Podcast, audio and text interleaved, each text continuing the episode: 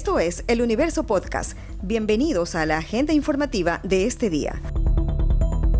Hoy es lunes 29 de noviembre de 2021, Día Internacional de Solidaridad con el Pueblo Palestino. Lo saluda Juan Pablo Pérez. Tras cumplir la primera meta de vacunar totalmente a 9 millones de personas en 100 días, el gobierno se planteó un nuevo objetivo que es inocular a 85% de la población vacunable hasta fin de año. La gerenta del Plan Nacional de Vacunación del Ministerio de Salud Pública, Cristina Aldaz, dice que se espera vacunar al menos a 92% de la población vacunable con primeras dosis.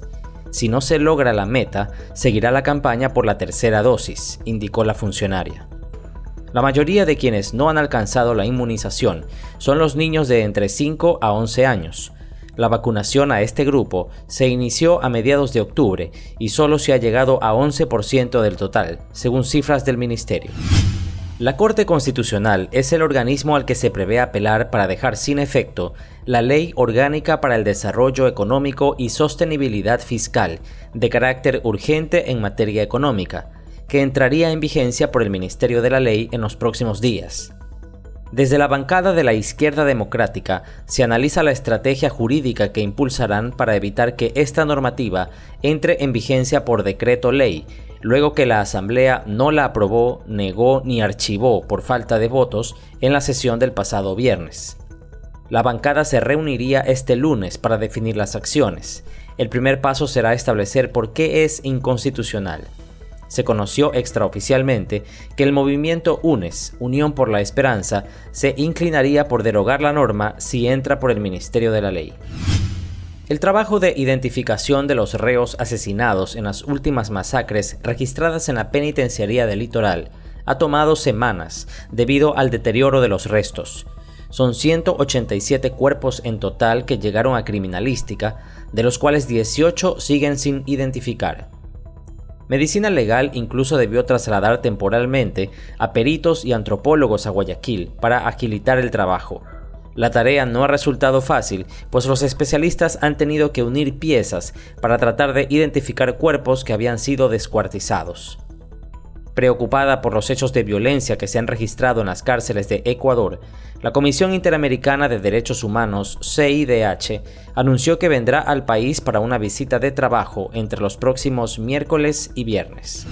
Las emisiones de vapor y gases registradas en el volcán Cotopaxi se asocian a la transformación en vapor de las intensas precipitaciones que han ocurrido en la zona, de acuerdo al Instituto Geofísico y los Ministerios de Turismo y de Ambiente. El domingo se observó una emisión de vapor de agua y gases desde el cráter del volcán, que alcanzó los 800 metros sobre el nivel de la cumbre. El geofísico informó que no se ha registrado cambio en la actividad interna del volcán ni en otros parámetros de vigilancia.